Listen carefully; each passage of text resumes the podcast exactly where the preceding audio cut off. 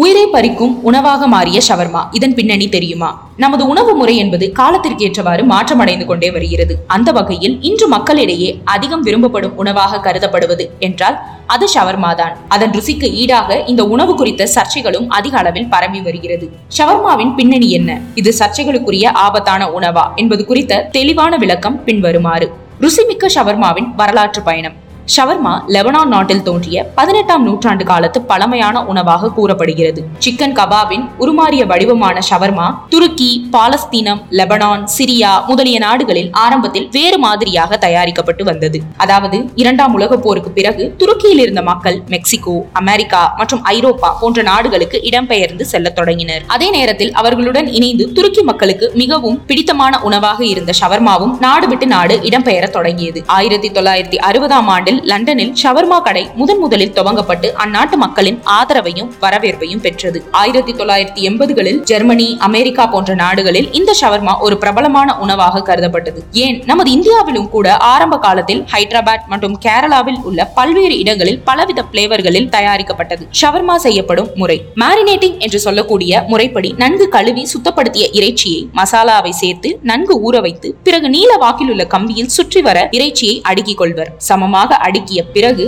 அடுப்பில் நெருப்பை மூட்ட இறைச்சி சுற்றி கொண்டே வேகும். பின்னர் சுற்றப்பட்டிருக்கும் கம்பியில் இருந்து நூத்தி இருபது டிகிரி அளவுக்கு தடிமனான இறைச்சி துண்டுகள் வெட்டப்படுகின்றன. இவ்வாறு வெட்டப்பட்ட துண்டுகளை பீட் பிரெட் அல்லது பிளாட் பிரெட் என்று சொல்லப்படுகின்ற ரொட்டியில் மயானஸ் தடவி முட்டைக்கோஸ் கேரட் தக்காளி உள்ளிட்ட பொருட்களை சேர்த்து ரோல் போன்ற வடிவத்தில் சுற்றப்பட்டு பரிமாறப்படுகிறது. உயிர்கொல்லியாக மாறுவதற்கான காரணம் ஷவர்மா உணவு பிரியர்களுக்கு சிறந்ததொரு மாலை நேரத்து நொறுக்கு தீனியாகவே இன்றளவும் கருதப்படுகிறது. ஆனால் இன்றைக்கு மக்களிடையே பிரபலமாக வலம் வரும் இந்த ஷவர்மா தொடக்க காலத்தில் தயாரிக்கப்பட்ட வடிவத்திலேயே இருக்கிறதா என்று கேட்டால் நிச்சயமாக இல்லை என்றுதான் சொல்ல வேண்டும். காலங்கள் மாற மாற கொஞ்சம் கொஞ்சமாக உணவுப் பொருட்களின் வடிவமும் சுவையும் மாறத் தொடங்கியது. வணிக நோக்கத்தில் செயல்படும் சில வியாபாரிகள் செய்த தவறால் இன்று ஷவர்மா மக்களிடையே ஒரு உயிர்கொல்லியாக மாறியிருக்கிறது என்று கூட சொல்லலாம். ஆம் உணவில் பயன்படுத்தப்படும் இறைச்சி அதிக நாள்பட்ட இறைச்சியாக இருந்தாலும் சரி அது சரியான தட்பவெப்பத்தில் பராமரிக்கப்படாமல் இருந்தாலும் சரி அதை உட்கொள்பவர்களுக்கு உயிர்கொல்லியாக மாறும் வாய்ப்பு அதிகமாக இருக்கிறது.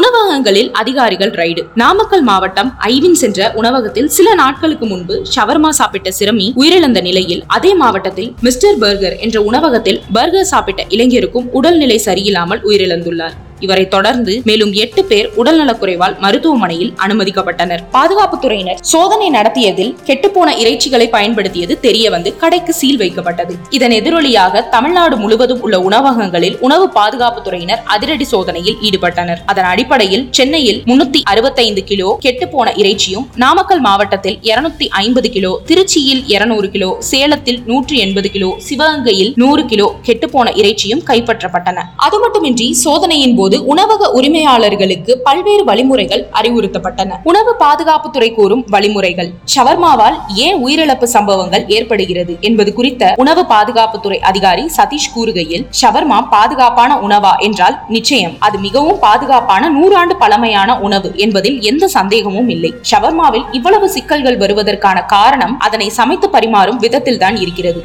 பொதுவாகவே நமது உணவை இரண்டு விதமாக பிரிக்கலாம். ஒன்று ஹை ரிஸ்க் மற்றொன்று லோ ரிஸ்க் அதாவது எளிதில் கெட்டு போகக்கூடிய உணவான பால் மற்றும் பால் சார்ந்த பொருட்கள் இறைச்சி வகை போன்றவற்றை கூறலாம். லோ ரிஸ்க் என்பது காய்கறி மற்றும் பழங்களின் அடிப்படையில் வரும். இயல்பாகவே இறைச்சி என்பது எளிதில் கெட்டு போகக்கூடிய வகையை சார்ந்தது. ஷவர்மாவை பொறுத்தவரையில் அதனை தயார் செய்வதற்கான நேரம் என்பது மிக முக்கியமான ஒன்றாகும். ஆனால் அதற்காக பயன்படுத்தப்படும் இறைச்சியை சரிவர கையாளுதல் அவசியம். இல்லை என்றால் அதன் மூலம் நமக்கு நோய் தொற்று ஏற்படுவதற்கான வாய்ப்புகள் அதிகம் உள்ளது. இரண்டாவதாக ஷவர்மாவை தயாரிக்கும் போது அதனை செய்பவரின் கைகளில் இருக்கும் கிருமிகள் விரலில் கத்தி வெட்டுதல் எச்சில் போன்றவை மூலமாகவும் அதனை வாங்கி உண்பவர்களுக்கு நோய் தொற்று ஏற்படுவதற்கான வாய்ப்புகள் அதிகம் உள்ளது. அடுத்ததாக சரிவர வேக வைத்து உண்ணுதல் வேண்டும். ஏனென்றால் உணவில் கிருமிகள் இருந்தால் அதில் நெருப்பில் பட்டவுடனேயே அழிந்து நல்ல பாதுகாப்பான உணவாக மாறும். கடைகளில் அதிக கூட்டம் காரணமாக அவசரமாக சமைத்த ஷவர்மாவை பரிமாறுவர். இதனால் வயிற்று கோளாறு உடலுக்கு தீங்கு ஏற்படுவதற்கான வாய்ப்புகள் அதிகம் உள்ளது. அடுத்தபடியாக ஷவர்மாவில் அதிகம் பயன்படுத்தப்படும் மயானஸ். இது முழுவதுமாக பச்சை முட்டை மற்றும் எண்ணெய் கொண்டு தயாரிக்கப்படுவது என்பதால் குறிப்பிட்ட கால அளவுக்குள் பயன்படுத்தி முடித்தால் நல்லது. இல்லையில் இதுவும் கூட ஷவர்மாவை ஒரு ஆபத்தான உணவாக மாற்றிவிடும். கெட்டுப்போன இறைச்சி கலந்த உணவை எளிதில் கண்டறிவதற்கான வழிமுறைகள்.